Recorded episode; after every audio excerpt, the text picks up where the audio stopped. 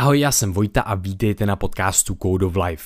Máme pro vás novinku. Vytvořili jsme online kurz optimalizace dne pro zdraví, dlouhověkost a výkonnost. Jsme na něj opravdu hrdí. Pracoval na něm celý náš tým a najdete tam 45 videí, 84 stránek e-booku Biohackera, 32 stránek deníku měření, plus ještě 27 stránek čistě jen o suplementech, kterých jsme v samotných videích s Krištofem v kurzu probrali desítky. Kurz vzniknul proto, že biohackingem žijeme a vidíme v něm ohromnou hodnotu. Překládáme to neskutečné poznání, které nám věda dává do srozumitelné řeči a každodenní praxe, kterou máme odžitou a víme, že funguje. Kursy nyní můžete zakoupit na codeoflife.cz, všechny odkazy k dílu i online kurzu budou v popisku a nyní už přejeme příjemný poslech.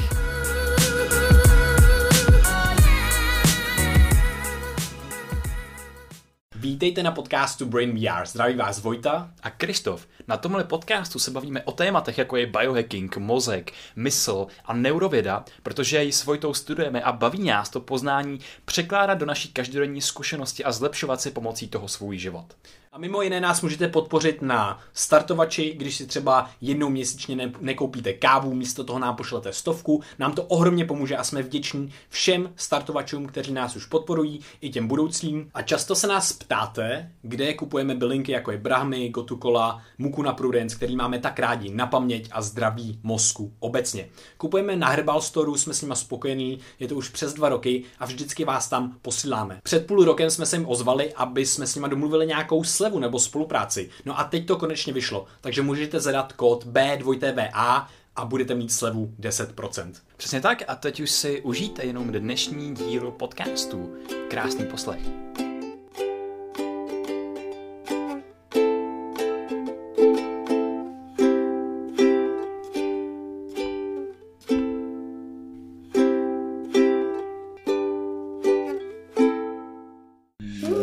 Tak jo. Je to super, jo. Jak dlouho to je už? No je to právě asi rok, no. Je Já to jsem o tom že? přemýšlel. Právě, že to je rok, to jsme s tebou natočili první podcast a viděli jsme se vůbec poprvé. To je hustý. To jo. Wow. Co se všechno stane za Jo, jeden jo, jo. rok? No a hlavně ten, To ten, ten pocit, jakože se známe rok, ale ten pocit, že se známe jako daleko delší dobu, že jo? Nebo prostě já mám Jo, takový jo, pocit. jo, jo, to je hodně zajímavý. To je fakt jako vidět, jak ten čas je relativní. To, to je, kdyby mi někdo řekl před rokem, že tady budeme spolu sedět znova a to, to co se všechno stane, tak já už se tomu člověku vysměju do ksichtu, protože Jo. to fakt jako, to je neskutečný, no. No tak to je super, to je takový dobrý start do dnešního podcastu. Mm. Co se všechno stane, co, bychom si řekli před rokem a teda co se všechno událo za ten rok. A to bychom možná jako chtěli probrat dneska. Mm. Takže bychom rádi přivítali na podcastu Brain VR Veroniku Alister. A Kterou si možná pamatujete jako Veroniku Jelínkovou, s kterou právě, která právě drží druhenství po Liborovi Matušovi na našem podcastu jako druhý host. Jsme se tě pozvali. A už je to vážně rok, co si tady s náma seděla v čehovně šamanka a byli tam právě dva vyukaný kluci. Zvědaví. Ty bláho. Takže Jako vítej na našem no. podcastu znova. Díky, díky, to jo, fakt. Já jsem úplně dojatá, protože ty za ten rok se toho odehrálo fakt hodně a je fakt zajímavé, jak to všechno začalo. Já si pamatuju dodnes, že díky bohu za Instagram teda, protože já jsem nějak koukala na tvůj profil, Vojto. A ty jsi tam měl něco o biohackingu a o jídle a tak a to jsem si říkala, jo, hm. Tak jsem tě začala jako nějak sledovat a pak jsem začala sledovat Brain VR a říkám, ty, ty kluci nebudou úplně blbí. A vůbec jsem netušila vlastně, že se zajímáte takhle do hloubky o biohacking. Protože když jsme před rokem že měli ten podcast, tak eh, jsme se biohackingu tak trošku jako dotkli, ale vlastně spíš jsem mluvila já, nešli jsme do nějaký hloubky. Takže ty pak to všechno takhle začalo, no. Mhm. Pamatujete si, jak to pokračovalo? No, my si pak pamatujeme to druhé setkání. Já jsem furt tak trošičku jako pinkal Liborovi nějaký zprávy. On mi posílal tunu smajlíků. Vždycky kytičky, různý kvítka a podobně. Byl takový barevný v té době neskutečně moc. A potom jsme se po druhý viděli uh, až v tom červenci, kdy jsme Mhm. mm-hmm. do toho Brna. A tam jste nás překvapili vůbec tou informací ohledně Code of Life. Mhm. A to bych se tě právě chtěl zeptat. Jak se ti vůbec rodila v hlavě ta myšlenka na Code of Life? Jak, jak, to, jak to jako vzniklo? Protože to je příběh minulého roku jako dost velký, že jo? Ty wow. No, ono to totiž ale začalo někdy před, ty jo, možná pěti lety v mý hlavě. A no, zhruba před pěti lety jsem prostě chtěla vlastně založit Code of Life, aniž bych tomu teda tak jako říkala, ale nějakou mm, jakoby platformu pro biohacking, kde se budou spojovat uh, kapacity, uh, co se věnou různým uh, disciplínám vlastně v oblasti biohackingu. A říkala jsem si, tyjo, to funguje ve světě, proč to ještě nefunguje tady, pojďme udělat nějaký movement, nějaký hnutí, který tady bude inspirovat lidi, aby převzali zodpovědnost za to své zdraví. A no nic, tak se nějak nic jako extra nedělo, protože um, prostě nikdo okolo tak jako nějak nebyl. A potom, uh, když jsem vlastně odjela do Krkonoš a vlastně uh, začali jsme uh, s Honzou, vlastně Hovadem, který má Metal Learning, tak taky jako tvořit Metal Learners, že teda to bude ta platforma. A uh, jako vypadá, jako vize byla dobrá, všechno bylo fajn. Měli jsme, že on byl programátor, takže jsme jako měli i ten, i ten technický background, ale prostě lidi na to ještě nebyli ready. Takže já jsem mm, jako se snažila prostě spojovat s nějakýma lidma, ale prostě neměla to moc jako hlavu a patu. Tak jsem to pustila a vlastně i jak jsme se potkali, že jo, tak eh, my jsme se zrovna rozešli vlastně s Honzou, což je prostě crazy, co se všechno dá jako odehrát vlastně za ten rok. No a potom v tom červnu si říkal, nebo v červenci to červenci. bylo, v červenci, tak my už jsme vlastně s Liborem, že s Liborem Matušem, tak už jsme jeli kempy a věděla jsem, že jsme na stejné vlně a říkala jsem mu tady o té myšlence a jeho to nadchlo, protože on měl tu samou myšlenku už taky jako dávno, ale taky mu to nevyšlo. Hmm. A pak najednou se to všechno spojilo a, a prostě s váma se to úplně jako otevřelo, protože mi najednou došlo, že tady existují další lidi, co mají podobné myšlení. A najednou se to začalo dít všechno samo. Prostě i s váma, že jo, to je, jak kdyby jsme se znali léta, jako co léta, století, já nevím, jako to není normální, to, co my jsme zažili vlastně na té přehradě, jak jsme jeli, jsme jeli ve vlaku, já myslela, že mi vybuchne hlava, jako my jsme tam prostě se bavili o, o mozku, ty asi dvě a půl hodiny z Prahy do Brna. A, a mě došlo, jo, wow, jako tak s těmhle lidma chci tvořit. A no a vlastně pak se to začalo dít, no. Pak se to začalo dít, je, pak jste se nabalili vy, pak jsme vlastně začali něco tvořit společně a pak se nabalil, nabalil vlastně čury s, s Danielem. A to začalo mít teda i normální nějakou jako formu, protože bez nich by to jako opravdu nešlo, protože my jsme kreatoři, že jo, jak vy, eh, tak my s Liborem, ale mít tam prostě ty systematický další lidi, kteří jsou schopni to dát do té formy, tak to je mega, mega důležitý a vlastně díky nim to je teďko za ten rok, co se odehrálo, kde Code of Life je teď. Já si, já se dokážu představit, kde to bude za další rok a za pět let, jo, ale myslím si, že mnoho lidí jako asi teďko ne. Ale bude to velký už teď, jak se na nás naboluje i lékařská komunita a spousta dalších jako lidí, kteří se věnují biohackingu, tak je to jenom prostě zpětná vazba toho, že asi něco děláme dobře, no. A baví mě to, a baví mě to s váma, ty mhm. vždycky, když se vidíme, tak to je mhm. úplně je to wow, no. Mě by zajímalo, jak byste to vnímali. Mm. Proto pro vás to musel být úplný odpal, ty jo. No, mě fakt baví ty perspektivy, protože když jste nám řekli, hele, ty jen do Brna, na, to na, pře, na přehradu, tam bude skupina nějakých zajímavých lidí, tak uh, zařiďte lístky a my s vámi pojedeme z Prahy a pojedeme do toho Brna společně. Tak, mi to bylo, tak pro mě to bylo jako wow, ty jo, tak s Verčou a Liborem, do toho Brna, tak to jsou mega zajímaví lidi, tak jsem mega těším na tu cestu. Ale já jsem vůbec nečekal, že vy k nám, vy, vy přijdete s tím tím projektem a ještě nás přizvete do něj. Takže my jsme vstupovali do toho vlaku, kde jsme tam měli ty sedadla, kde jsme se potom nějak bavili a z toho vlaku jsme vystupovali jako lidi s úplně jinou budoucností. jako s jinak nalajnovanou budoucností, než jsme do toho vlaku vstupovali. Takže tahle cesta tak mi úplně vůbec změnila vnímání moje o svém směřování a tak dál. A taky to bylo od začátku.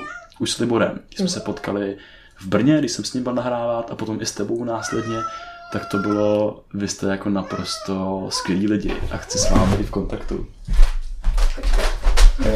máme, máme kočku, která se snaží, Alistair tady se snaží dostat na střechu.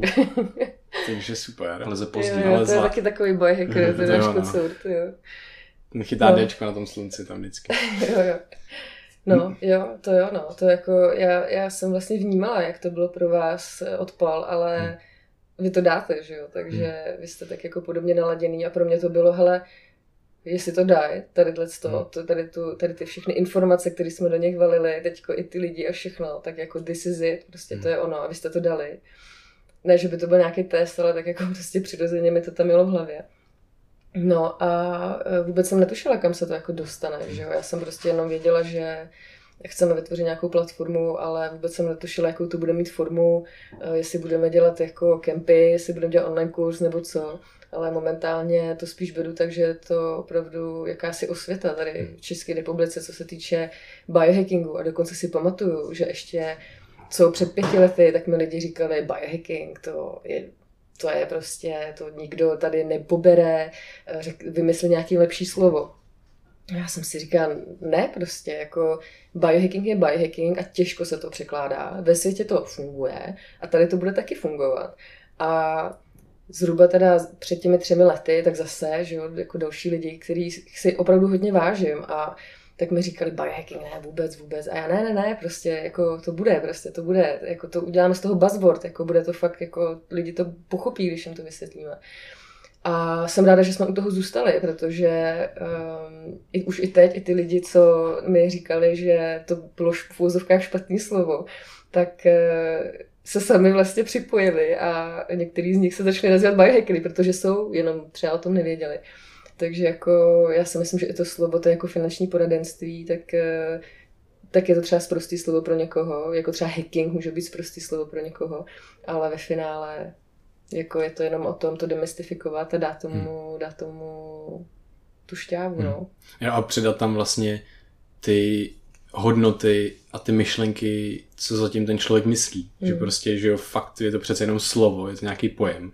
A teprve když, jako já, já se považuji a Code of Life považuji za někoho, kdo v Česku to definuje prostě ten biohacking, to slovo, že to je jako součástí naší, ne jako zodpovědnosti, ale součástí naší role uh, tady a, mm. a přivést to sem a právě to, to, to definovat a nastavit a v tom, jak o tom budeme mluvit, jak o tom mluvíme a jak budeme nastavovat, tak tam se budou projikovat ty naše hodnoty právě. A myslím si, že to, že, že to je krásné, že se v tom, že v tom prostě ty hodnoty všech těch lidí, kteří jsou v, tom, v Code of Life prostě mm. nějakým způsobem zapojení, tak se v tom projevují. Ať už jako to vůbec ten název, to Code of Life, uh, na jaký úrovni to vnímáme a tak dále. A já bych teďka, teď jsme teda mluvili o biohackingu, já bych chtěl ty tvoje hodnoty a to, to tvoje gro a jádro toho biohackingu, co ty vnímáš jako ten biohacking. Mm-hmm. Wow, to jo, tak no já asi bych zašla těma hodnotama. A je to to, co jsi zmínil. To je, ta hlavní hodnota je zodpovědnost. A to se dá aplikovat na cokoliv. Ale v biohackingu je to převážně zodpovědnost za svoje zdraví. Ať už mentální nebo fyzický. Pro někoho třeba i spirituální. Jo. Je to jako když se podíváme na zdravotní systém, i to, co se teď děje díky pandémii, tak zdravotní systém je velmi zatížený. Je super, co se děje, jak to zvládáme jako stát, jako společnost. A mohlo by to být mnohem, mnohem horší, takže to si myslím, že je skvělý, ale vnímám, že právě čím víc bude lidí, co se bude zajímat o biohacking komplexně a bezpečně, tak um, i ten zdravotní systém to jako jemu to uleví, protože bude víc a víc lidí, kteří si dokážou potom jako lépe pomoct sami a není to jenom o prevenci, ale je to opravdu o tom uh, pochopit nějaký základní uh, biochemický systémy v těle, což není nic složitýho. Spousta lidí si myslí, že musí studovat biologii či neurovědy či cokoliv jiného 10 let, ale já bych ráda, aby každý člověk pochopil, že to tak není, jako že opravdu nemusíme být, nemusíme mít PhD, abychom mohli studovat, co s náma dělá co. Jo, jako když se dám studenou sprchu, co to se mnou dělá a pochopit nějaký základní mechanismy. Takže zodpovědnost. A další hodnota, která s tím už se souvisí, a to bych řekla, že je opravdu na té rovnováze, je svoboda protože tím, že převezmeme zodpovědnost za své zdraví, tak nás to dělá svobodnější. Nejsme právě závislí na autoritách, na systému. Samozřejmě, když se zlomím nohu, tak budu moc ráda, když mě nějaký lékař opraví, jo. ale jde spíš o nějaké jako chronické nemoci nebo předejít jim, nebo je alespoň zpomalit. Velké téma je dlouhověkost, co se týče biohackingu, takže zpomalit či i reverzovat vlastně stárnutí. A vlastně si užívat ten život, hrát si s ním a být tady co nejdéle, ale žít kvalitně. A jo, jako spousta z nás si představujeme, že dlouhověku znamená, že tady budeme žít do 100 let a budeme chodit o bedlích, ale ono to může být jinak. To už dnes vidíme různě po světě, že je možný ten věk opravdu prodloužit a zemřít třeba i kvalitně. No a pak je to uh, třetí hodnota, která je pro mě jako velmi osobní, a to je hravost vlastně fakt to brát uh, hravě, aby nás to bavilo, protože tak vy ty vaše podcasty, to jak žijete, že jo, tak to je vidět, že, že si s tím hrajete. A to je pro mě velkou inspirací, protože já to v sobě mám taky, ale spíš bych řekla, že to ještě tak jako probouzím. Takže i, i skrz vás já se do toho dokážu i líp jako uvolnit. Takže ty naše trolící ty naše trolící sessions jsou jako fajn.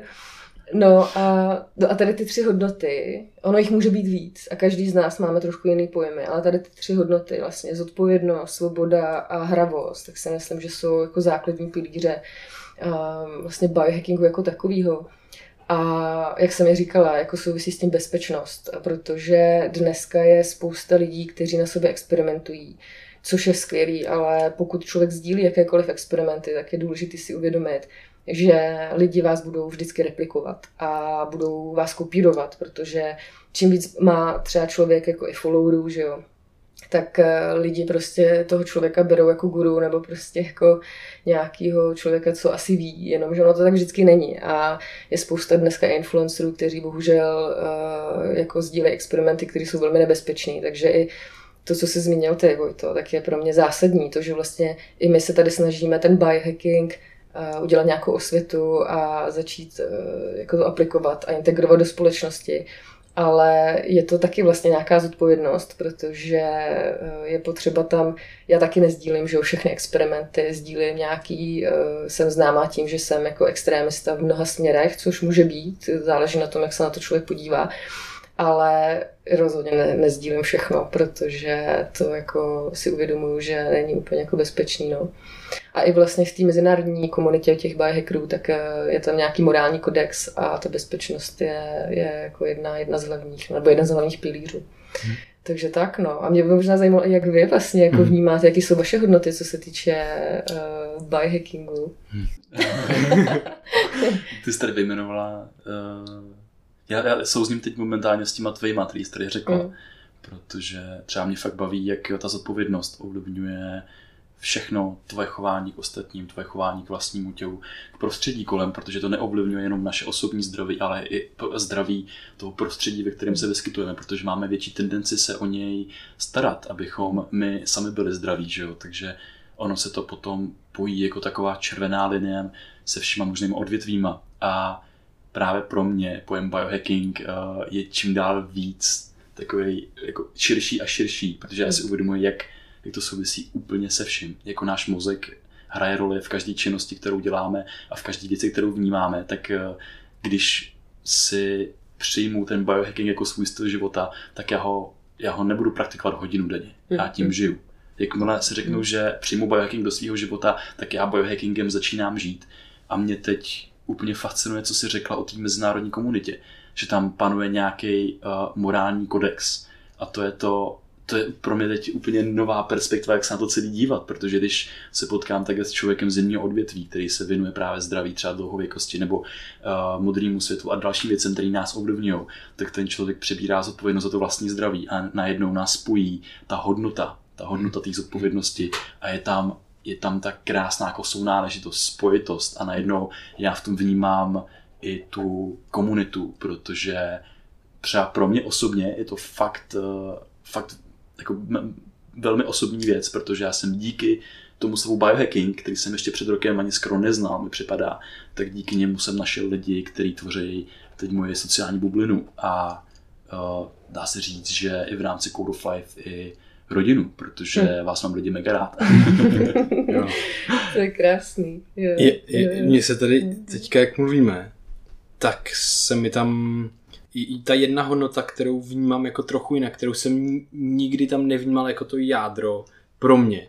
Nevím z jakého důvodu. Mm, prostě mi tam nepřichází, to je ta svoboda. Mm. Já vlastně jako necítím žádný, já se cítím extrémně svobodný. Mm. A nikdy jsem necítil žádný ohrožen, nikdy jsem, ne, takže tam, já ji tam vlastně jako nemám. Mm. A pro, proto ji tam nemám v tom jádru, protože ji mám mm. tak moc jako jako danou věc vlastně. Mhm, Takže mhm. možná, kdyby mě někdo zavřel do vězení, nebo něco podobného, nebo Mhm. nějak utlačoval, Mhm. tak bych ji měl úplně jinde. Mhm. Ale já to mám místo toho vlastně tu jako nedogmatičnost asi, bych řekl Jo, něco takového. To jo. pro mě je vlastně jako úplně, kromě té zodpovědnosti a té hravosti, což mám taky moc rád a taky Mm, mě baví, mhm. tak tam ta ne, to, to, to, že nepodléhám, nebo snažíme se nepodléhat těm dogmatům a jsme otevření, a otevřenost s tím souvisí, a jsme otevřeni těm novým věcem a nebudeme ale je přijímat, protože bychom se zavřeli, že jo, jako můžeme přijímat cokoliv a zavřeme se v tom a můžeme v tom jako v tunelu být. Mhm. Takže nebejt dogmatický a mít vždycky ty postranní vrátka otevřený. Vždycky, jako máme v tunelu, Mm. máme exity, že jo, postupně prostě.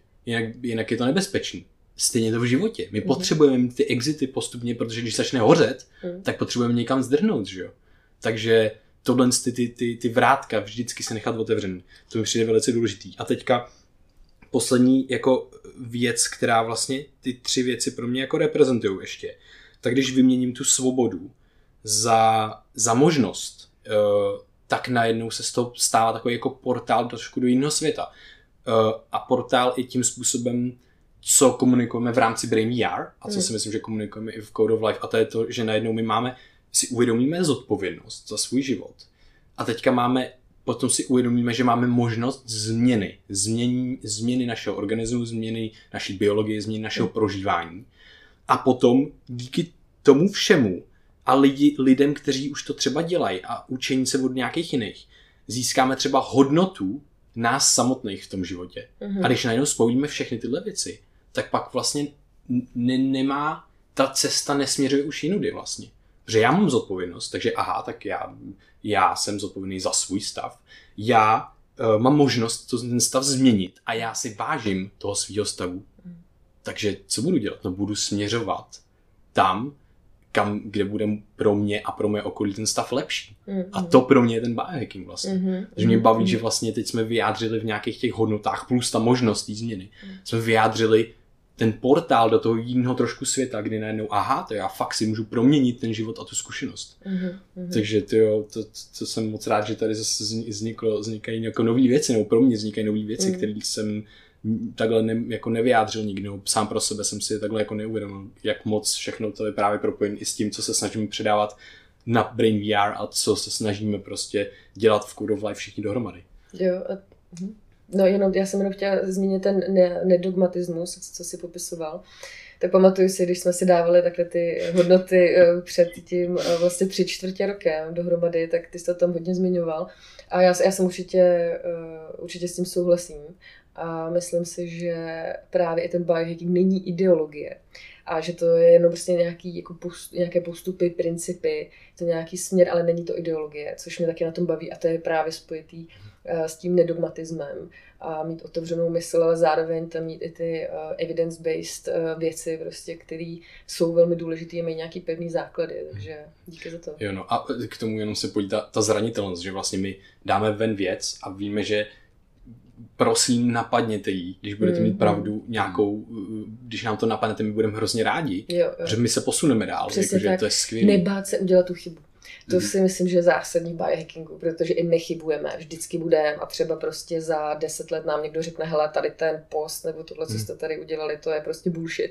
Jo, jako může být, jako to samozřejmě se může stát, ale právě proto by člověk měl mít to kritické myšlení a nebrat nic dogmaticky. Mhm. A to je i o tom je ten biohacking právě, aby člověk převzal tu zodpovědnost sám za sebe a sám na sobě zkoušel, protože máme individuální biologii, jako nemůžeme prostě napsat, jak žít a teďko potom jako na základě tohohle všichni pojedeme. Mhm. Takže nedogmatismus určitě jako velká hodnota. No. To je takový úkol pro celou biohackerskou komunitu do budoucna, že jo? udržet si tu otevřenost a právě být odolný vůči tomu dogmatismu. A protože v tom biohackingu se objevují různý přístupy a myslím si, že čím dál víc, cokoliv, jaký zásah do svého zdraví uděláme, tak se to bude vydat za ten biohacking, protože Hmm. ten pojem, jak se definujeme a šíří se to jako mem tou společností a najednou spousta lidí už dneska si prochází různýma detoxama a takhle, a který uh, třeba nemají ani moc velký opostatní ve vědě a Mm. další věci a nebát se ani tyhle ty věci nabůrat. Jo. Nabourávat tu, ten pocit té vlastní důležitosti, že stojíme někde na pědestalu a, ale udržet se dlouhodobě, protože je to velmi těžký, protože všichni jsme pořád lidi a máme tendenci k takovým těm přirozeně evolučním procesům a, a překonávání se a stavění sebe jakousi sociální důležitost. Jo, jo, přesně tak, no.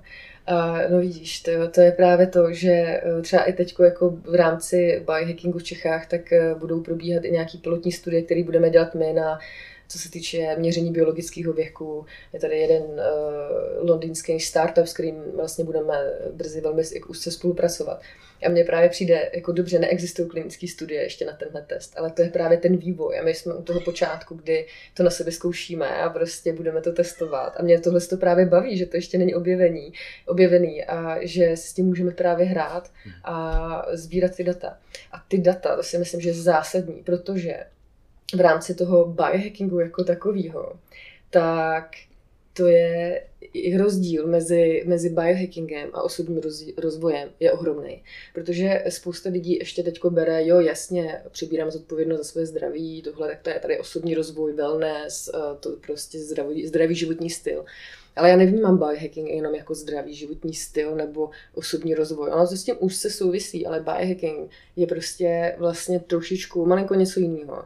A myslím si, že zásadní v tom je, že se člověk stává svým vlastním experimentátorem a svým vlastním vědcem a badatelem. A tím pádem i, je tam to sebeměření.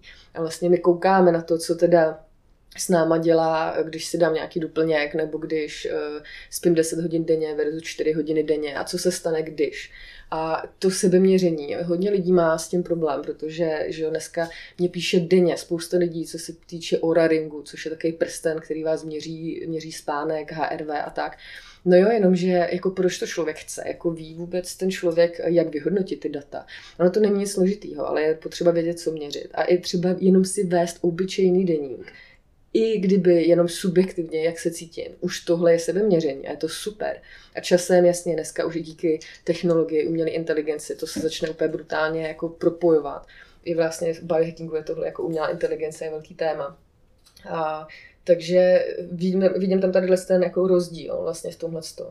Zajímalo by mě možná, co vy si o tom myslíte, co se týče právě rozdílu mezi tady tím jako hnutím toho biohackingu a zbytkem, co se týče toho wellnessu či um, osobního rozvoje. Třeba z pohledu toho, jak komunikujeme ty informace na podcastu, tak uh, Vojta tady mluvil o té zranitelnosti. A mě fakt baví právě ta perspektiva toho, že já jsem jenom zprostředkovatelem. Já ty věci, ty věci netahám z nějakého ultra super zdroje, který si myslím, že má 100% pravdu. Já si je hmm. tahám z vědy. A komunikuju vědu jako nástroj, který používám. A věda se může mílit, ale ze, z, nějaký, jako, z nějaký empíry, z nějaké zkušenosti víme, že hodně těch věcí je replikovaných, je ověřených a vycházíme z nějakých základních principů té lidské biologie. Takže hmm. za spoustu těch věcí se můžu postavit. A když si přečtu nějakou studii a rozumím tím základním mechanismům, tak si řeknu, že třeba tahle bylinka je pro moje zdraví dobrá. A teď už je tam je tam to ověření tou vědou a teď je to jenom, že to aplikuju na to, na, to, na tu svoji vlastní biologii, na tu svoji lidskou schránku, na to svoje, jak ty říkáš, Ferrari, který jsem dostal, jsem se toho člověka a najednou tam zjistím, jestli ta věda, jestli tahle věda bude fungovat i pro mě. Takže já tam cítím právě velký uh, jako, tvr, jako kořeny té zemi oproti tomu třeba seberozvojovi, který, seberozvoj, který je pro mě konkrétně třeba moc povrchní. To jsou různé knížky, které jsou skvělé, protože já myslím, že vize, inspirace, tyhle věci jsou mega důležitý pro jakoukoliv cestu, ale většinou jsou důležitý na začátku. Mm. Pak už je důležitá ta aplikace a praxe a tu my ohromně nacházíme, mm. si myslím, že oba s Vojtou, tak v té vědě. A... To je úplně wow, to jo, přesně tohle to si myslím, protože uh, ten osob, osobní rozvoj je super. Uh, je skvělý mít smysl v životě, vědět svoje silné stránky a tak dále, ale je to přesně, je to nějaká jakási brána, která člověk jako otevře, otevře toho člověka, aby se zajímal o sebe.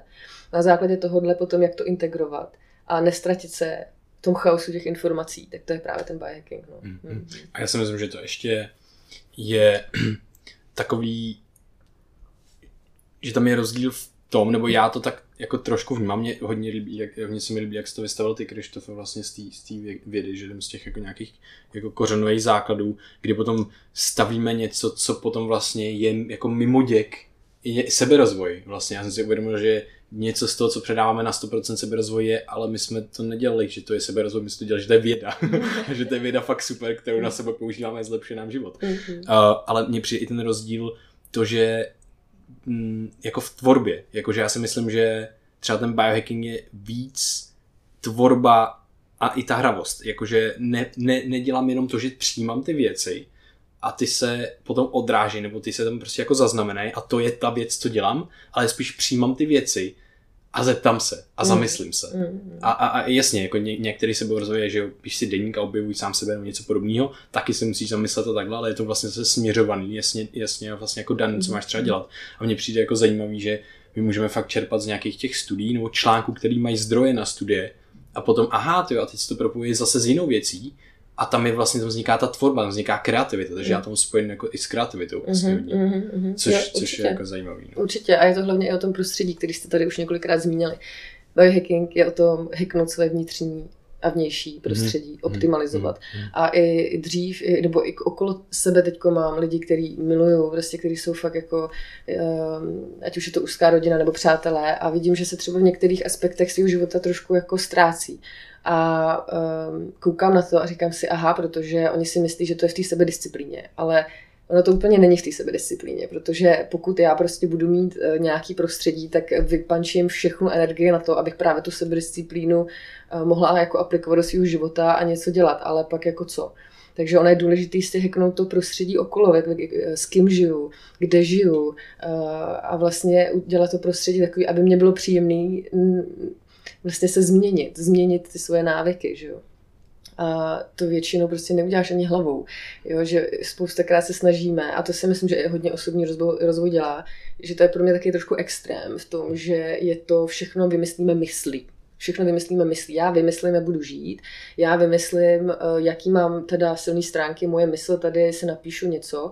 Eh, Druhý extrém je třeba hodně jako spirituálních komunit, kde všechno je Bůh a všechno je láska a tohle. Všechno tohle, tady ty dva extrémy mají do určitý míry pravdu a je to všechno v pořádku, jenomže je to extrém. Protože ten biohacking to spojuje, spojuje tu vědu a tu, eh, ten mysticismus nebo eh, ty, tu moudrost starodávných kultur, ale právě je tam všechno. Není to jenom, že si ulítáváme, a eh, že jo, do toho mysticisma. A není to jenom, že jsme prostě tady, co není vědecky potvrzený, eh, tak nebudu dělat, jo, to je taky blbost, že jo, takže je to vlastně ta kombinace, což je opět ten nedogmatismus, co si ty to popisoval. Takže jako wow, no, je to, je to silný. A i jsem nadšená, jak se teďko vlastně ta, ty biohackerské komunity eh, propojují napříč vlastně světem. My jsme taky napojení na převážně teda na Helsinki, eh, na Finsko, na, na, na další, na další komunity a vnímám, že právě, což je fascinující, eh, jak jsou vlastně biohackři opravdu otevření té spolupráci, hmm. že to není o tom, my se tady konkurujeme, ale vlastně ne, naopak, jako pojďme se spojovat. V Čechách je tolik lidí, tolik lidí, kteří se o to zajímají, jenom třeba nevěděli, že jsou tu biohackři, že se vlastně zajímají aktivně takhle o svůj život. Takže i tohle to mě baví a i v rámci to, naší vlastně skupiny na Facebooku biohacking.cz.sk, tak tam taky úplně jako tolik lidí teďko, co se nabalilo. Bohužel teda ta platforma je taková e, nešťastná, že tam všechno možný zapadá, ale tak to taky časem vyřešíme. Ale fakt e, mě baví, jak je, jsou to jako různý, různý bubliny, jak se lidi nebojí přijít s tím svým názorem. E, dost lidí taky jako se označuje za biohackery, já si myslím, že jako nejsou biohackři, ale to je jedno, to už prostě, to, to nevadí, jako to je zase můj nějaký asi subjektivní názor, jo, ale Uh, další věc je právě to, že si člověk musí dávat pozor no, tady na ty dezinformace a na, na bullshity v rámci biohackingu, protože toho je taky hodně a bude. Hmm. Uh, čím víc tohle to slovo bude uh, populární, tím víc se bude i nabalovat jako lidí, kteří to budou brát a pojedou na té vlně, jako freerideri, řekla bych, i když třeba nevěd, nevědomě, a to, to je možná takový jako jediný, čeho hmm. já se trošku obávám a co se zase vracíme zpátky k tomu nastavit ty základní kameny tak, aby i to slovo prostě mělo validitu dlouhodobě, nejenom krátkodobě. No. Hmm. Pro nás je uh, vlastně i takovej informační biohacking a to je to, jak jsme schopni přebírat informace z toho veřejného prostoru. I z té sociální bubliny, kterou se vybereme jako ověřený zdroj, tak stejně musí projít nějakýma filtrama, z kterých potom budeme vycházet, protože přece jenom se tady jedná o naše zdraví, takže do sebe nemůžeme dát jako jen tak něco, co někdo napíše na novinkách do komentáře a takhle. Uh, ty jsi tady zmínila spoustu věcí, mě k tomu napadlo spoustu věcí, ale rád bych se zeptal na jednu věc, protože vy jste byli s Liborem že na Biohacking Summitu právě v tom Finsku, hmm. kde týmu Arena a spol tak eh, vytvořili neskutečnou věc, kdy ten národ tím biohackingem žije, hmm. že tu jejich knihu tam mají, ty, ty lidi používají na té denní bázi a podobně a, a to jejich zdraví je na úplně jiný úrovni a hmm. jako i myšlení, jakýkoliv prostě o tom eh, svém prostředí, o těch lidech, tak uh, bych se tě chtěl zeptat, jak vidíš třeba vizi Česká jako mm-hmm. obecně, ale právě i v tom biohackingu. Mm-hmm. To je wow, to je skvělá otázka. Já, já si pamatuju velmi živě, když jsem šla po tom biohacking summitu do ne, helsinský kavárny a teď jsem tam jako pozorovala ty lidi. Já jsem říkala, to není možný. Tři, ne, no kolik to bylo? Tak 30%, 30% lidí v té kavárně měli na sobě Oura ringy. Já ne, to není možný, to jsou určitě nějaký prstinky a pak, pak měli Oura ring. Říkám, dobrý, dobrý, tak jsem šla do jiné kavárny, to bylo to samý. Říkám, OK, dobře. Jela jsem taxikem, říkám, hele, víte, co je biohacking? Jo, biohacking, to je mu Arina, tady tohle. wow, OK, a žijete tím? Jo, jo, já tady jako prostě přerušovaný pusty a jedu a tohle. A já jako, wow, OK. Jasně, mohla to být nějaká bublina, že to je jenom v Helsinkách, těžko říct, nebyla jsem v celém Finsku, jo. Ale a taky si musíme uvědomit, že i Finsko má trošku jiné podmínky než třeba jako zbytek, zbytek světa, takže oni už mají jako velmi dobrou základnu, co se týče jako jejich zdraví jako takového, i, ekonomik, i ekonomiky. Jo. Ale to, co tam kluci dokázali, je neskutečný. A mm, je vidět, že to jde, takže pro mě oni jsou opravdu velkou inspirací. Vlastně byly i velkou inspirací pro náš eh, e-book, který vlastně vzniknul v rámci lepší imunity. Takže eh, to je, Vize vlastně Česká vnímám podobně. Já si myslím, že už jsme připravení tady v Čechách na to, aby mm, abychom převzali právě tu zodpovědnost. A prakticky si to dokážu představit tak, a je to pořád pro mě, pro spoustu lidí je to utopie, ale já věřím v to, že vybudujeme biohackerský domy, které budou nejenom v Čechách, ale různě po světě. Pamatujete si uh, Fight Club? Mm-hmm. Jo, jo. No tak něco takového. První pravidlo Fight Club, budeme mluvit o Fight Club. tak my budeme mít jiná pravidla. pravidla nebudou. Ale um, vlastně už jenom to, kde jsme teď, že jsme vlastně v našem biohackerském bytě na malé straně a už jenom tohle je nějaký pilot pro ten dům. Spolupracujeme teď s Paralelní polis, spolupracujeme s dalšíma projektama a je to jenom otázka času, kdy tohle vznikne a budou. Bude prostě, eh, bude biohackerský dům, který, a já bych chtěla, aby to bylo všechno open source. To znamená, aby i to, jak se zakládal ten první dům, aby mohl kdokoliv jinde založit eh, v jiných eh, městech či třeba i státech. A dokážu si fakt velmi živě představit. Jako já mám velmi jasnou konkrétní vizi, na čem by to mělo stát. A i mi to přišlo, když jsem byla v terapii, eh, terapii tmou, když jsem byla ve tmě, tak mi tam přišlo přesně 12 eh, business modelů, na kterých bude stát ten barák a i jsem viděla přesně, jak to bude vypadat. A ono se to děje pomalu. A vlastně velmi zjednodušeně Uh, tam prostě přijdete a bude tam nějaká taková alchymistická kavárna, kde nebudou jenom, jenom káva a, a čaje, ale bude tam třeba i kakao, prostě stoprocentní, který je úplně skvělý, že jo, superfood, je to parádní pro náš organismus. Budou tam eh, různé koktejly, které budou ale třeba na bázi nutropek nebo na bázi nějakých jiných bylin a lidi si budou moct dát na základě toho, co zrovna budou potřebovat. Eh, drink na spánek, drink na to, na lepší soustředěnost nebo nevím co ale nebude, bude, budou, budou tam alternativy k tomu, co tady nikdy není. A já jsem dělala fakt hluboký research po celém světě. Byla jsem v San Francisku, v New Yorku, byla jsem všude možně a nikde jsem žádnou takovouhle kavárnu nenašla. Vím, že teď v New Yorku vznikla nějaká eh, relativně nedávno podobná alchymistická kavárna. Říkám alchymistická, protože eh, vlastně alchymisti už dřív taky takhle jako míchali různý, různý drinky, že jo? my tomu jenom teď říkáme trošku jinak a bude tam jídlo, který, eh, který je prostě skvělý pro náš mikrobiom. Jasně, každý máme trošku jiný, ale eh, dneska máme všechno jak přes kopírák. A existuje opravdu málo, málo míst, kde si člověk může dát něco, co si normálně nikde nedá. a pochopit vlastně ty principy. Takže nějaký takovýhle meeting point, kde lidi prostě můžou přijít a můžou se prostě bavit, ale zároveň tam bude laboratoř, prostě ta laboratoř. To už jsme se bavili několikrát. to je úplně jako mít tam ty hračky a uvědomujeme si, že jo, tak každý z nás používá nějaké hračky, ať už technologický nebo jiný, krevní testy a tak dále si děláme ale jsou pak eh, různé eh, hračky, které stojí třeba 500 tisíc, jako jo, a to si asi každý z nás jako nekoupí, že jo. Takže i to bych chtěla, aby se sdílelo komunitně, aby lidi prostě přišli sem a mohli mm, si vyzkoušet a vlastně mohli uh, se upgradeovat skrz i tu technologii a i se měřit právě, aby tam přišli a někdo jim mohl vysvětlit, hele, tohle to funguje takhle a takhle, aby mohli přijít a zkusit si ten oraring, měli mít tam ty kity prostě, kdy eh, člověk si teda vyzkouší, jakou má velikost. To je takovýhle jakoby banality, ale uh, mít tam nějakou takovouhle laboratoř, která se časem bude i vyvíjet a bude se samozřejmě více více rozšiřovat.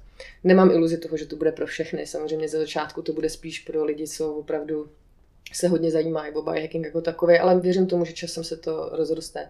Zároveň, aby tam byl právě prostor pro různé workshopy a přednášky v rámci právě toho biohackingu jako takového. Možná i nějaký social hub, prostě, kde lidi, co dělají podobné projekty, aby se tam združovali nějaká posilovna, že jo, která bude na základě jako těch principů, které jsou pro nás přirozený, ne taková ta klasická posilovna, prostě kde běháte na, běži, na běžícím pásu. Což neříkám, že běžící pás je špatný, ale to tam asi jako nebude. Jo, a vlastně uh, líbí se mi třeba paralelní polis, uh, tak oni vlastně jako mají podobnou myšlenku a i my tam nějakým způsobem fungujeme. Takže dokážu si představit, že existuje takovýhle barák a i třeba v době v krize, jako je třeba i teď, která je to zdravotní krize, samozřejmě pak bude nějaká jako ekonomická krize, která už nastává, tak eh, právě tady ty domy by mohly pomoct i zdravotnímu systému. Protože v okamžiku, kdyby teď tady tyhle ty domy eh, fungovaly a ty procesy by se eliminovaly a vznikl byl nějaký systém prostě v systému, tak potom i cokoliv by přišlo nového, tak se dá vlastně jít skrz tadyhle ty, tadyhle ty domy. Takže já se velmi živě dokážu představit, že v Čechách eh, by tohle mohlo vzniknout, nebo respektive to vznikne, otázka je kdy, ale už na tom pracujeme.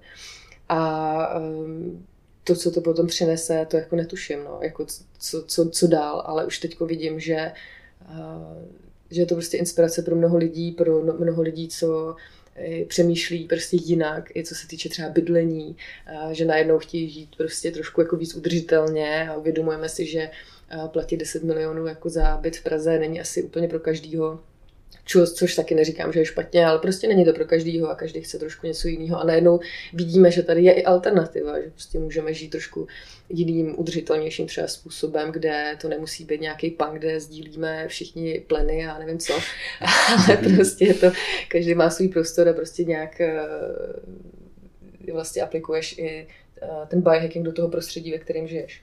Hmm. Takže jako vize toho Česka jako takového, tak vnímám, že i my, jelikož jsme relativně malý stát, eh, ale ne zase tak úplně malý, takže je možný eh, být vlastně i příkladem pro zbytek světa, co se týče tohohle a dlouhověkosti. Máme tady neuvěřitelné kapacity v České republice. Hmm. Fakt jako, myslím si, že tady máme skvělou základnu. A tyjo, jako proč, proč ne, že jo? A Helsinki nebo Finsko jako takový, tak už jsou inspirací a já si myslím, že můžeme být taky, no. Já tebe vnímám, že ty jsi eh, tak u toho zdroje těch lidí a těch komunit, protože my s Vojtou náš způsob práce spíš takový, se zavřeme ve vlastní noře a tam se někde repem v těch studiích nebo nahráváme, ale ty tak eh, ty máš neskutečné množství energie na to, aby se s těmi lidmi komunikovala a právě od nich nasávala různé ty informace a vytvářela ty vztahy.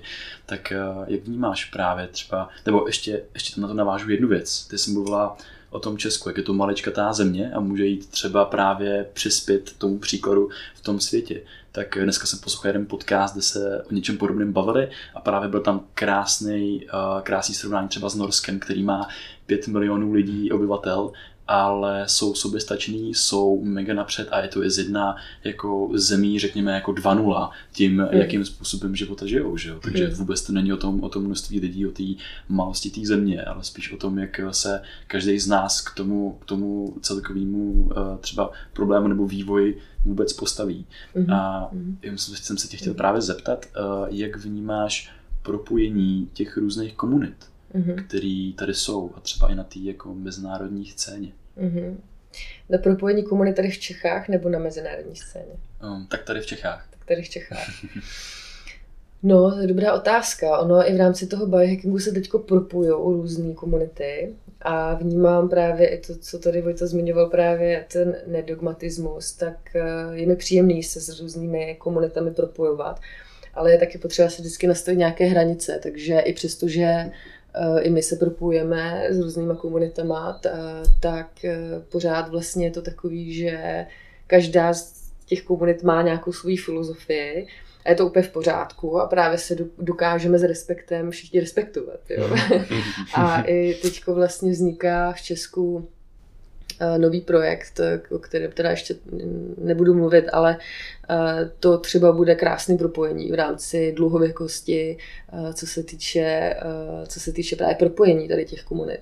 A nejenom lékařů, jako lékařské sféry, ale právě i různých lidí, kteří se třeba věnují alternativní medicíně, nebo což je úplně wow jako když se spojí alternativní medicína a opravdu jako ta západní, když se spojí, já nevím, spirituální komunity prostě s racionálníma úplně, tak je to vlastně úplně nádhera, protože my můžeme se potkat na nějakém jako prostoru, který je bezpečný prostor, kde se všichni respektujeme. Nemám iluzi toho, že se to bude dít jako na, ve 100%, ale už teď vzniká něco, kde jsou nějaký základní kameny, a věřím tomu, že už jako společnost jsme na to připravená.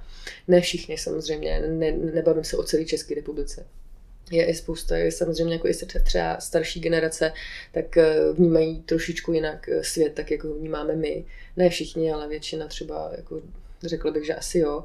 A je to přirozený. Každá generace si prošla trošku jinou historií, takže máme každý z nás trošku jako jiný, jiný nastavení mysli, ale uh, Uh, vidím, že to jde právě i jako jinde ve světě a věřím tomu, že to jde tady a i to, co se teď stalo vlastně v rámci covidu, uh, že jo, masks for all, prostě roušky všem, tak to je, každý se na to může dívat trošku jiným způsobem, eh, vzniká tady spousta konspiračních teorií a tak dále, já se tomu vždycky směju a říkám, hele, mě to vlastně jedno, jak to je, prostě já stejně nic neměním, já stejně pořád žiju, prostě to nejlepší, co umím, ale co mě fascinuje na tomhle je opravdu ta synergie, to, co se tady stalo a to mě opravdu fascinuje a e, Čechy jsou teď i v rámci biohackerské komunity různě po světě, tak se tomu říká teď český model mm-hmm. vlastně toho, toho, co jsme tady opravdu dokázali jako, jako Češi. A to mm-hmm. jenom si říkám, hele, pokud se dokážeme takhle spojit, když se něco děje, tak proč bychom se nemohli spojit i mhm. právě co se týče toho zdraví a převzali zodpovědnost za to zdraví, protože ve zdravotnictví to je prostě tam je,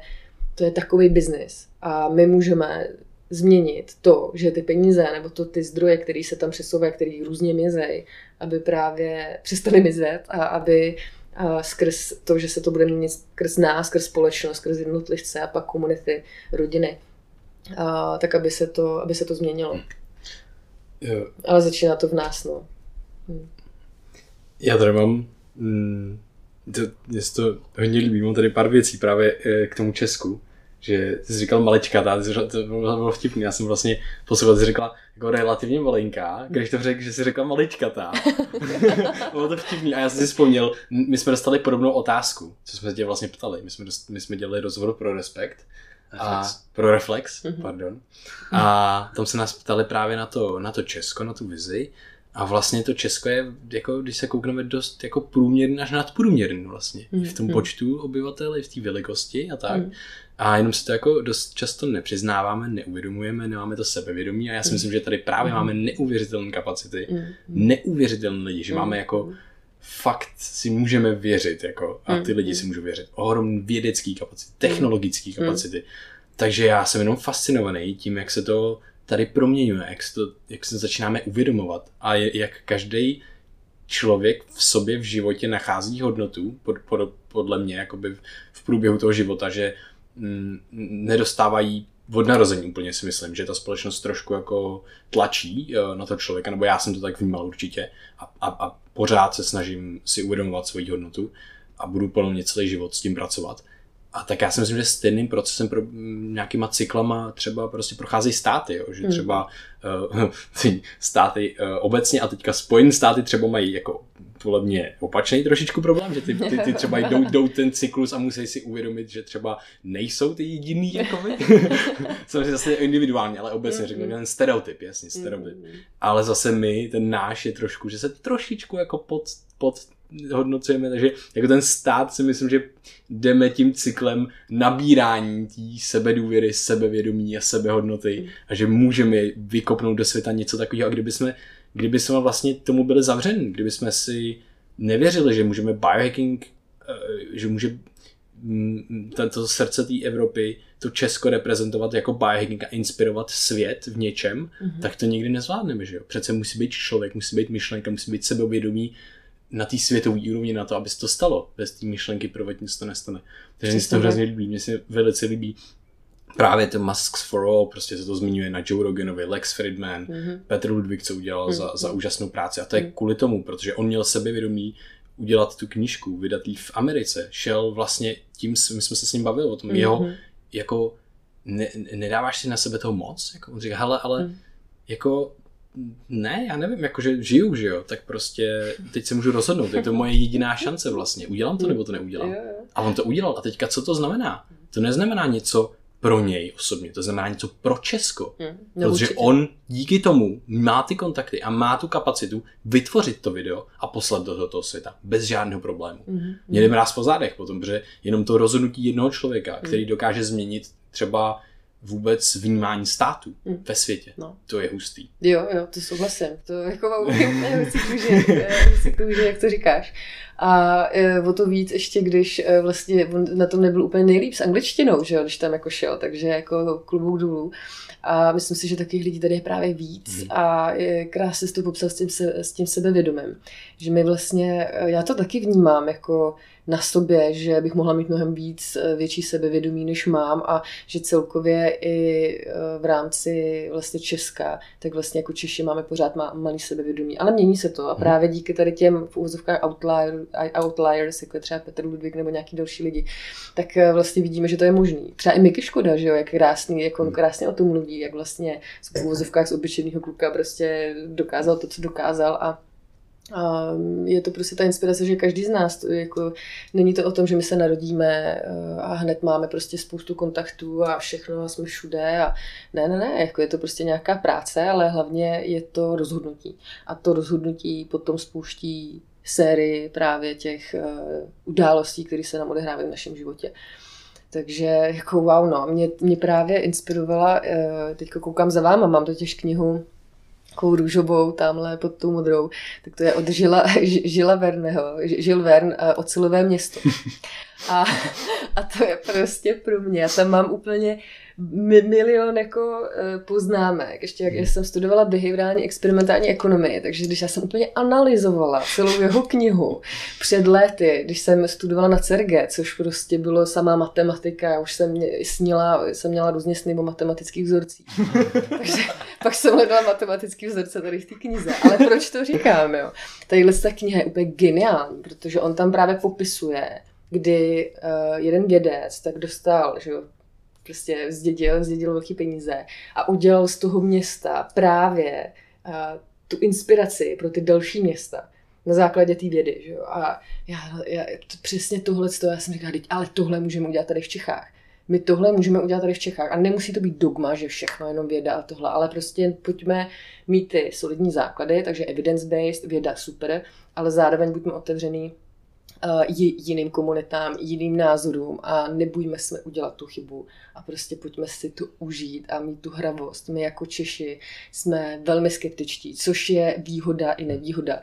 Takže um, já bych fakt navrhovala, aby každý, kdo nás poslouchá, nebojte se chybovat. Já to vnímám hodně okolo sebe, že lidi mi píšou, a je to správně a dělám tuhle dých, dýchací techniku správně a jak, uh, jo, a medituju správně a dělám tohle správně. Říkám, hele, já nevím já nevím, jestli to děláš správně, protože já nejsem v tom těle, já to jako nemůžu, já nemůžu říct, jestli to děláš správně nebo ne. Já ti můžu říct technicky, jak to vypadá, ale vlastně jako co je správně. Jako kdo rozhoduje, co je správně pro mě.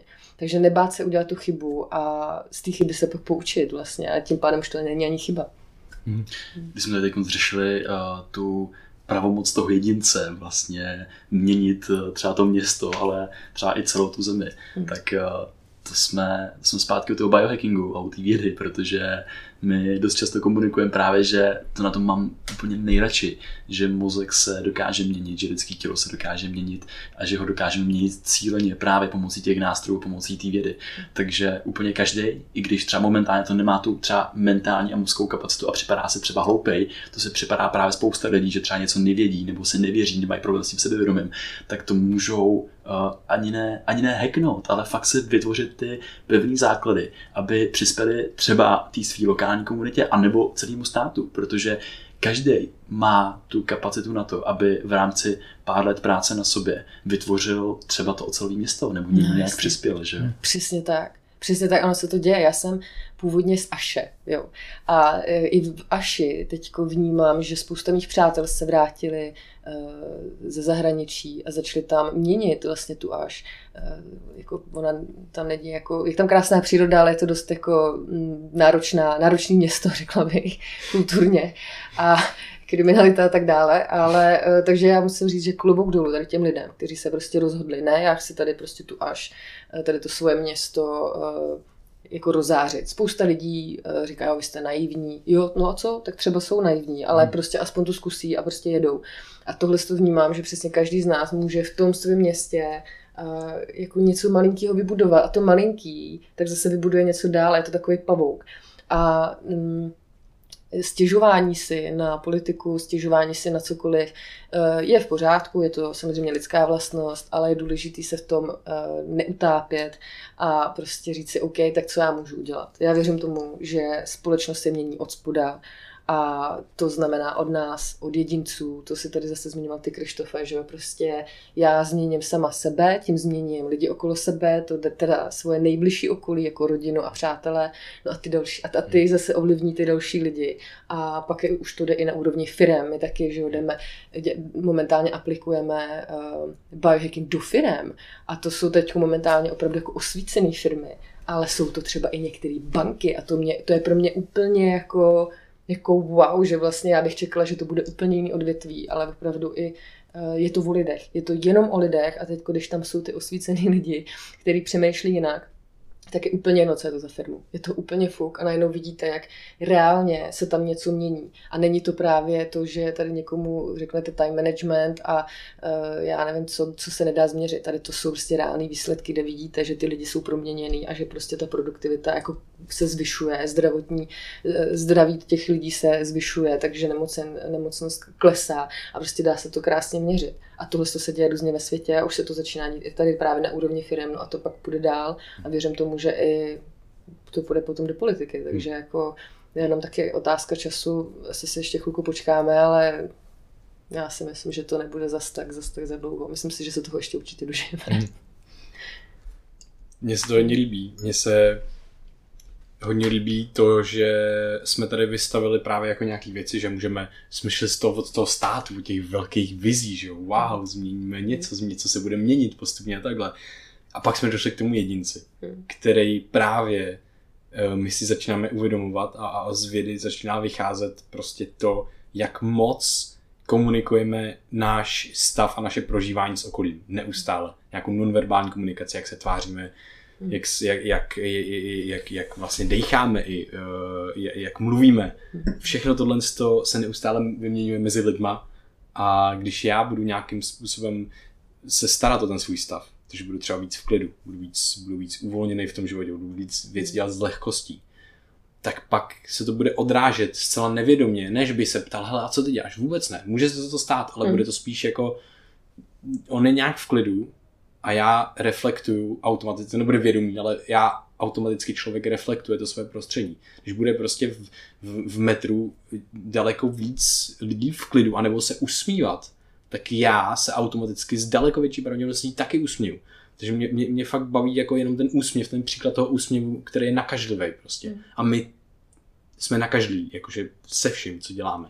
Takže když jsme budeme v klidu a uvolníme se do té svý třeba role, my nemusíme mít nějaký velký vize a plány, ale my můžeme si plnit tu jednu svou věc. Já můžu prostě skvěle já nevím, fakt vyšívat, nebo prostě být skvělý kominík, nebo já nevím, cokoliv. No, Tohle všechno jsou úžasné role.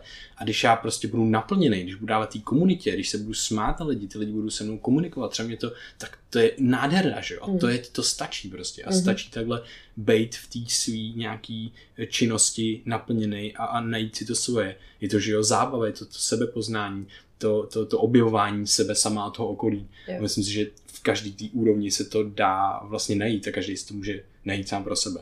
Takže mně se hrozně líbí, že to právě vy- vystává to, eh, z toho spotku, z toho jedince prostě. A takhle se to prostě potom, jako ta, jako stejně jako epidemie, tak se prostě potom šíří do té společnosti.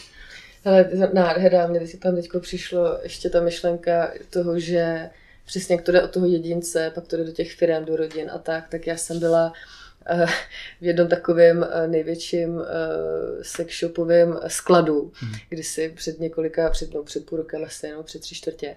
A ten eh, vlastník vlastně, ten člověk je biohacker a mě úplně fascinovalo, jak ty jeho zaměstnanci, prostě sklad, prostě sklad, jako různých sex hraček, jako jo. Tak postavil se takovou krásnou hračkárnu. A, a bylo to úplně pro mě fascinující, jak on tam měl všude hrazda, jo, teďko tamhle prostě filtrovanou vodu, teďko tam měl čagu a Lion's Mane a další prostě houby. A já na to koukám a říkám, a ty, ty zaměstnanci to jako taky pijou? No jasně, ty tady dělají dřepy, tady prostě už se mi naučil tohle. A teďko tady ty, ty zaměstnanci, tak eh, oni to potom přinesli do svých rodin, že jo? Mhm. A prostě člověk by řekl, jak jako bez skladu. No jasně, i sklad se dá prostě biohackovat vlastně. Takže oni hacknou to prostředí tady tím způsobem, aby jim to bylo dobře. Jsou tam byly tam květiny, jo, prostě je to takový. A fakt to jako na mě dýchalo úplně jiným způsobem. A já na to koukám a říkám si, jo, je to přesně ono, jako jedno, co děláš. Jedno, jestli jsi kuminík, jedno, jestli prostě šiješ roušky, jedno, jedno, jestli jsi doktor. Je to úplně fuk. Prostě důležitý je tunit sebe, tu svoji káru, to svoje Ferrari. Mhm. Z toho, když, když, mám trabant, tak si říct dobrý, tak co chci. Jako, chci mít trabant, je tak jo, chci mít trabant, je to v pořádku. I tohle je OK. Ale pokud prostě nechci a chci prostě to tunit, tak eh, si to tuním. No a na základě toho pak eh, tuníme ty další káry prostě okolo sebe, až pak mám okolo sebe prostě samý jako auta, který se mi líbí, no. Mhm. Hm. To je skvělý. Je to nádhera, no. Jako fakt, já cítím neskutečnou vděčnost za to, že se tohle všechno děje, protože tak vy hodně o té vděčnosti mluvíte a mně se to fakt líbí. Já fakt eh, si říkám, vděčnosti není nikdy dost a prostě brát to jako hru s lehkostí. A někdy i ten život je moc vážný a zodpovědný a ježišmere hlavně prostě ne, nevěřte tomuhle a tomuhle. Je to ok, když prostě člověk uvěří občas nějakému bullshitu. Ježišmarja, no tak fajn, ale prostě nebát se znova udělat jako tu chybu a nebát se, nebát se prostě znova třeba něčemu věřit a, a mít tu otevřenou mysl, mít to kritické myšlení, ale mít tu rovnováhu. Já třeba miluju extrémy, ale miluju je jenom z toho důvodu, že právě já se skrz ty extrémy dostávám do té rovnováhy. Takže paradoxně já nejsem úplně zastánce extrémů, jenom prostě skrz ty extrémy to tak jako ladím, což je potom v rámci těch komunit, že jo. A to si myslím, že můžeme takhle dosáhnout skrz tu rovnováhu právě tu lepší vizi toho Česka. No. Mě na tom baví, že všichni jsme lidi a člověk je ze své podstaty trošičku nedokonalý a právě má tendenci i k omylům, i ke všemu a nebejt druhých lidí a dalších zdrojů, tak my ani nevíme, jestli tato, jestli tato zeď je fialová, zelená nebo hnědá a tak dál. Je to něco, na čem jsme se dohodli a díky čemu my vytváříme ten smysl ve světě. A teď mezi nás lehnul Alistair, Fičák. To je taky taková antistresová pomůcka. To, to jo, to jo. A mě možná i v návaznosti právě ten biohacking ještě zajímá jedna otázka a možná Mhm. by ji Vojta položil líp. teda, Uh, já jsem, já, no mě zajímá jako docela uh, tvoje uh, znovu uvědomování si své napsané knížky, kterou jsi napsala pro sebe. Mhm. Takže mě by zajímalo právě ta nedokonalost biohackera a Mhm. nedokonalost tvoje a Mhm.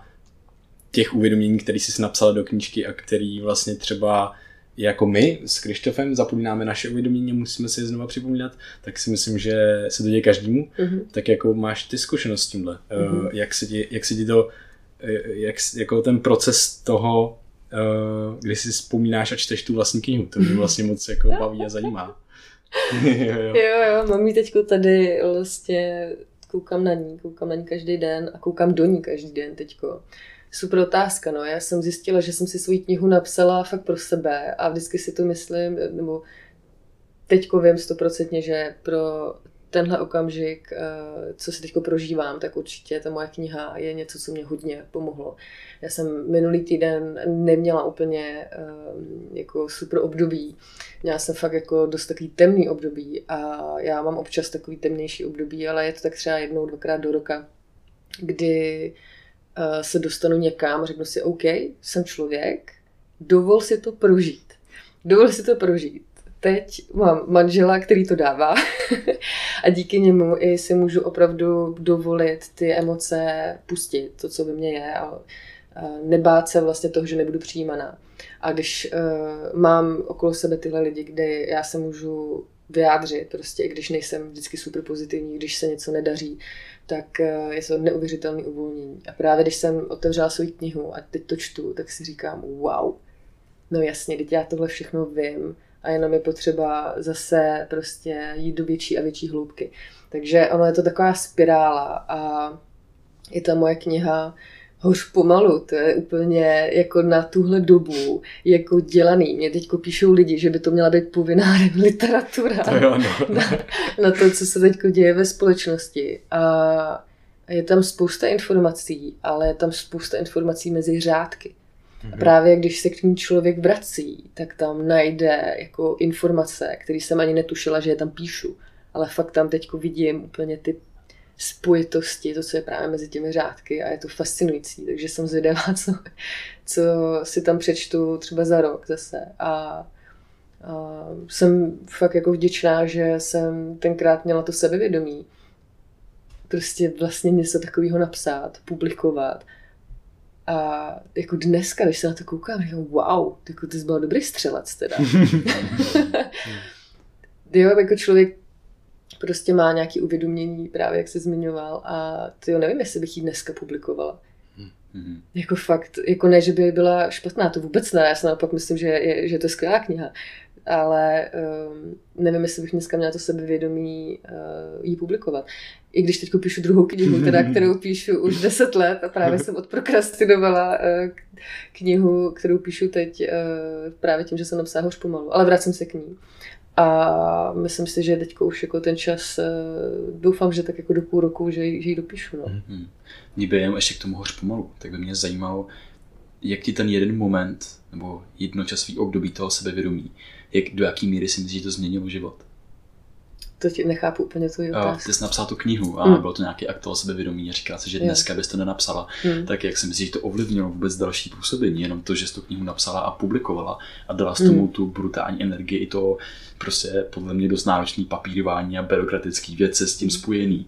To není jenom o tom napsat knihu, že jo, mm. ale pojí se na to další, další věci. Mm tak jak ti tenhle ten proces mm-hmm. uh, pomohl do budoucna, že jsi, že jsi rozhodla? Jo, hele, já jsem nad tím právě moc nepřemýšlela. A to je možná ta, to mhm. kouzlo toho. Jakmile, teďko, teďko, teď, teď nad touhle knihou, co píšu tu druhou, tak já nad ní moc přemýšlím, protože to je tak hluboký, to je tak hluboký téma, jdu tak fakt jako hodně, hodně do hloubky, že uh, mám paralýzu z toho, ježišmarja, ale mm, to je tak prostě náročný, že nevím, jestli to můžu jako vůbec publikovat. Ale uhoř pomalu to bylo takový jako prostě se to stalo a já jsem to prostě udělala. Já jsem nad tím nepřemýšlela. Prostě na to byl ten správný čas a ono se to stalo.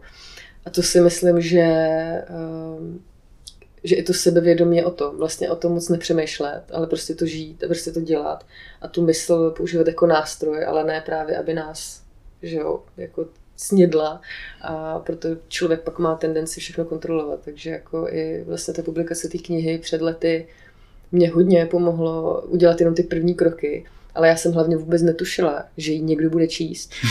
Já jsem publikovala, já jsem vlastně, já jsem vytiskla tisíc knih, jo, jako první náklad a Tyjo, to bylo jako hustý, protože uh, bylo tam spousta chyb gramatických, i přesto, že jsem měla editorku, tak uh, každý prostě chybuje.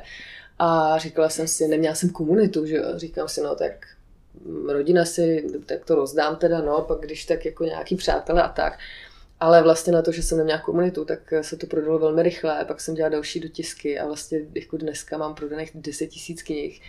A to jsem publikovala vlastně sama, eh, bez, bez jakýhokoliv nakladatele během vlastně dvou let a to mě přijde jako na českého autora fakt hodně dobrý. Nedávno jsem se dozvěděla, že už jsem bestseller, to jsem vůbec netušila teda. Takže... Jaký New York Times? no, a vlastně, takže, takže jako, a, a, ta kniha pořád jede, jako jo, takže hmm. já si vlastně říkám, hm, tak asi evidentně Uh, to má nějakou hodnotu, lidi píšou a, a vlastně i, i mě fascinuje, kdo si tu knihu čte protože to nejsou jenom, já jsem si říkala, tak to budou mladší lidi než já, tak uh, vůbec, jako ty taky teda, ale je, je to taky dost jako o generaci výš. Jsou to i lékaři, jsou to vojáci, jsou to prostě eh, fitness trenéři, jsou to prostě mamky, jsou to děti jako kolem 15 let a tak dále. Eh, dobře, ne děti, teenageři, jo. A, a takže vlastně si říkám, hm, kolikrát máme něco v hlavách a myslíme si, že to nějak vypadá, ale dokud s tím nejdeme z kůží na trh, tak tu zpětnou vazbu si děláme jenom sami ve své hlavě. Yeah. Takže, ale i kdyby to byl úplný fail, i kdybych třeba teď publikoval další knihu a někdo si ji nekoupil a bylo by to úplná tragédie, tak jsem ráda, že to udělám. Mm-hmm. A to si myslím, že bychom měli dělat každý z nás. Jako, mm. ano, nejsem zastánce vaty, Jo, jako tvořit vatu, jenom abych tvořila vatu, to ne, jo, jako, ale pokud vytvořím vatu s tím vědomím, že si myslím, že to je super, eh, tak jako proč ne, tak prostě Ježíš Maria, jako je to skvělý a posiluje to právě to sebevědomí toho, že člověk něco udělá, že má něco konkrétního mm-hmm. a že se nebál vlastně jít s tou kůží na trh. A i v rámci vlastně, to jsem taky chtěla zmínit, v rámci sociálních sítí, jak jsme se vlastně i takhle jako poznali, že jo tak já vnímám i ty sociální sítě, tak vnímám jako skvělý nástroj. Právě když se tím člověk nenechá sežrat a konzumuje jenom to, co opravdu chce konzumovat a ideálně spíš tvoří, než konzumuje. A um, vlastně jako se díky těm sociálním sítím otevírat. Já si pamatuju Kamu, uh, jednou řekla někde, že díky Instagramu, díky vlastně těm příběhům, tak ona se tím otevřela a na základě toho jí to vlastně pomohlo potom i třeba jako přednášet. A já jsem to měla od té doby v hlavě a říkám, jasně, já už nechci přednášet, nechci dělat workshopy nebo tohle, ale vlastně já se můžu otevřít eh, skrz tím, že budu tvořit ty příběhy a skrz to, že já budu psát blog, že budu prostě sdílet to, co je ve mně. Ne to, co si myslím, že by lidi chtěli, ale to, co je ve mně. A teda musím říct, že tohle se hodně uh, odvahy, protože člověk je zranitelný, a nikdy nebudete mít jenom pozitivní zpětný vazby. Mm-hmm. Ale to je dobrý, to je, to je dobře. To je to, co jsi zmiňoval ty, Vojto. Ježíš Maria, to je paráda právě. Mm. Tak jako za prvé to teda je subjektivní názor někoho, ale co se týče té tý zpětné vazby, ať už je pozitivní nebo negativní, tak ideálně, aby se nás nedotýkala. A to je ten trénink, aby se nás, mm. to není osobní, ale my se vždycky můžeme vylepšit, nebo je to prostě jenom nějaké jako tréninkový pole pro nás, jak potom člověk může vnímat sám, sám sebe. Mm v té tvorbě tak vnímám jedno takový uh, hodně důležitý téma, který jste na konci načrtla a to je fakt nebát se, že někoho inspiruješ. No. Že si to fakt někdo jo. přečte. Lidi se no. fakt bojí, že si to někdo mm. přečte. Jo, jo. a to je skvělý. A jenom mi to právě připomíná vůbec to, i, i, i, tu, i tu naši tvorbu. A, a to tak, že ten první akt, že se rozhodneš něco vytvořit, ty tam nemáš, že vytvoříš bojakerskou komunitu třeba. Nebo že, nebo že tě pozve Code of Light, která ještě neví, že může existovat, že jo? To mě hrozně baví, že začneš něco a nevíš, co se stane, že jo? přesně tak. A hm. najednou to ostatní tak přijde úplně jako vedlejší produkt toho jednoho aktu, toho jednoho momentu, toho sebevědomí. A já teď nestačím zírat, kam nás to s Vojtou vedlo, kam nás to vede a kam hm. nás teď vede jako Code of Life, protože to je najednou jako nevýdaný a jsem úplně neskutečný nadšenec a pozorovatel celého toho procesu, hmm. protože mě už se zdá, že ho víc pozoruju, než se účastním. jako jo, no, to je vlastně to je velká pravda. Hmm. Vlastně, že člověk se stane takým pozorovatelem a nedokážeme nikdo z nás dohlídnout úplně, co, hmm. jaký to bude mít efekt. A hmm. já vlastně si říkám, i co se týče jako růstu, tak Code of Life roste neuvěřitelným způsobem. To, co se děje teď underground v rámci Code of Life, tak to je ještě jako mega raketa. Eh, teď jde vidět jenom něco, ale já si říkám, no jo, ale kdy bude ten, budu já někdy čelit okamžiku, kdy budu řešit, aha, ale my už nechceme růst. Protože jako růst do nekonečna, jak vidíme momentálně ve společnosti, taky není úplně uh, optimální. A kde je vlastně ten bod, kdy si říct jako OK, tak teď už nechceme růst. Už to jenom necháme být. Takže je to jako si říkám, že tohle to mě taky čeká někdy a jsem sama zvědavá, jak se zachovám. To mě možná zajímá další otázka, protože to jo, hm, Code of Life, co je teď a co bude v budoucnu. Hmm. Protože většina, jak jsme mluvili o těch jedincích, tak většina síly třeba toho movementu tak je právě v té komunitě. A spousta těch komunit právě v rámci toho biohackingu, který si myslím, že světově definoval třeba Dave Osprey, hmm. možná mě popravíte, ale taky je teď v rukou těch lidí a už si to žije takovým vlastním životem. A já bych se jenom zeptal teda, co, co to znamená to Code of Life, co to je Code of Life na té praktické úrovni. Mm-hmm. No, to je právě mm, praktická úroveň jako by teď, co teď jde už vidět, anebo co to může být, co to bude? No, co to může být, ale co to i je, jako mm-hmm. je, to, mhm. je, to, je to, má to být, teda je to smýšlení jako komunita, nebo jako firma, mm-hmm. nebo všechno mhm. dohromady, co všechno je pod tím zalejbli, vlastně mm-hmm. pod tím názvem. Mm-hmm. Wow, no jako hele, Code of Life vnímám hodně vlastně jako nezávislou, jako, jako nezávislý živý organismus, který, taková jakoby matka eh, toho biohackingu, kde se opravdu snažíš jenom o tu osvětu. Jo? Tam není vlastně žádný business model, nic takového. Ale zároveň eh, se to nevylučuje, aby to mohlo být udržitelný a ekonomicky, tak vlastně vznikají podprojekty. A ty podprojekty už jsou jako některý neziskový, některý ziskový, některý budou jako zisko, ještě, ještě víc ziskový. Ale je to eh, v praktické formě, tak eh, to prostě bude zahrnovat vzdělávání, eh, ať už, už to, co třeba tvoříme teď, že jo, co se týče obsahu, tak, eh, který je volně dostupný. A já jsem velký zastánce toho, aby veškeré informace byly volně dostupné. To znamená, tvoří se YouTube kanál, že jo, Code of Life, který je prostě skvělý. Tam jsou veškeré informace zdarma, stejně tak na blogu veškeré informace zdarma, spousta našich přednášek je zdarma, tady těch online materiálů. Ale zároveň budou i takový jako VIP eh, pro, produkty právě, co se týče online kurzů a uh, kempu a tak dále, protože zase prostě sami si uvědomujeme, kolik je to práce a že i lidi rádi nás podpoří. A já jsem fakt zjistila, že i jak jsme publikovali knihu, tu, tu e-book vlastně na tu lepší imunitu průvodce biohackera, tak eh, je, jsme ji dali zadarmo a spousta lidí nám začala psát, jako vy jste se zbláznili, ty to je prostě úplně šílený, můžeme vám poslat peníze, tyjo, to je prostě, co jste to udělali, tyjo, jak jste to stihli. A já jsem si říkala, ne, tak jako mm, prostě tohle je nějaká lidi, některý lidi šijou roušky, tak my jsme napsali prostě knihu. A tak jsme se pak rozhodli, že se teda spojíme s Lunem, že jo, takže lidi, když chtějí teď přispět, tak můžou přispět tím, že přispějou teda na, na Luno, na, na neziskovku. A vlastně si říkám, že ono to vždycky tak jako vyplyne z té situace. Takže my máme nějaký plán, eh, že víme prostě kam jdeme, ale zároveň jsme otevřený spousta, spousta, eh, spoustu možnostem a vnímám, že i ta praxe je právě v tom, že ano, děláš prostě workshopy, děláš prostě přednášky, eh, děláš prostě online kurzy, tady ta forma jako se těžkou, že jako bude nějak jako měnit, takže tohle zároveň tvoříme i e-shop a ten e-shop jako bude mít jako ohromnou, ohromnou validitu a to fakt jako já se na to moc těším, protože my všichni fakt jdeme na tu kvalitu, ne na tu kvantitu. A to si myslím, že je jako dovlaj, že to není kvantita, ale je to kvalita. Díky tomu, že máme teda i ohromný back, eh, back, eh, backup tým eh, díky klukům, tak máme i právě tu kvantitu, ale není to na úkor té kvality, takže, um, takže tak, no. Mm-hmm. Odpověděla jsem ti na otázku. Jo, úplně skvěle.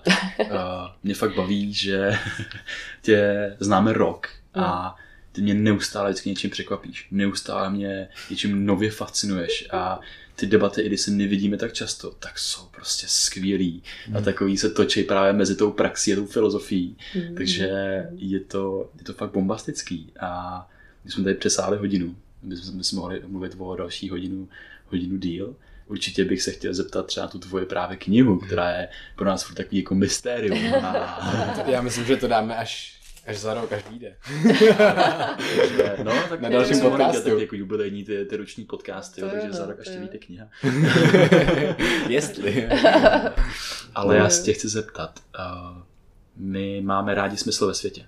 Mm. Že když si člověk najde svůj smysl ve světě, tak to ovlivní další aspekty jeho života.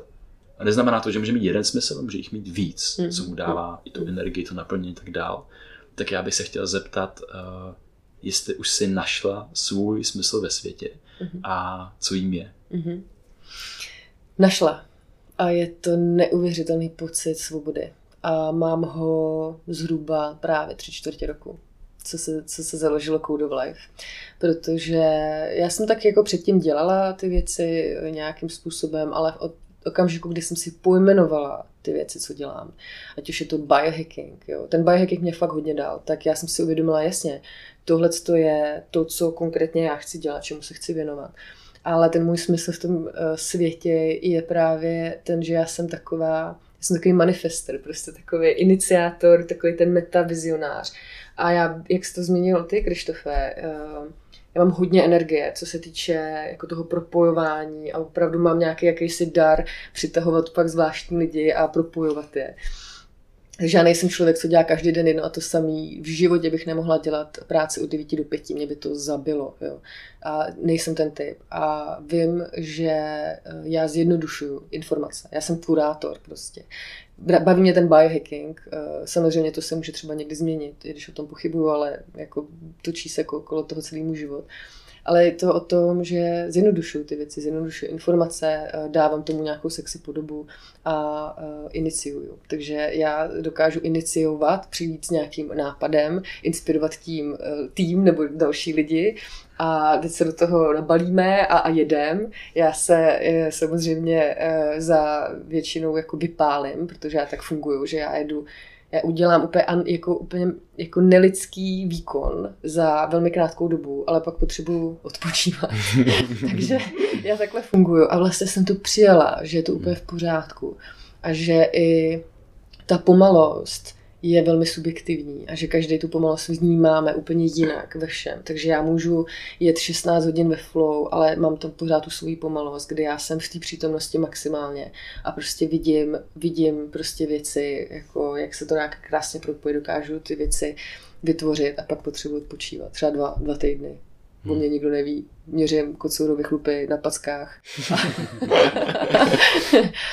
Takže to si myslím, že je ten můj smysl, smysl ve světě vlastně iniciovat a mít ty vize, které mám a ty metavize a, inspirovat tím, že budu propojovat ty správné lidi.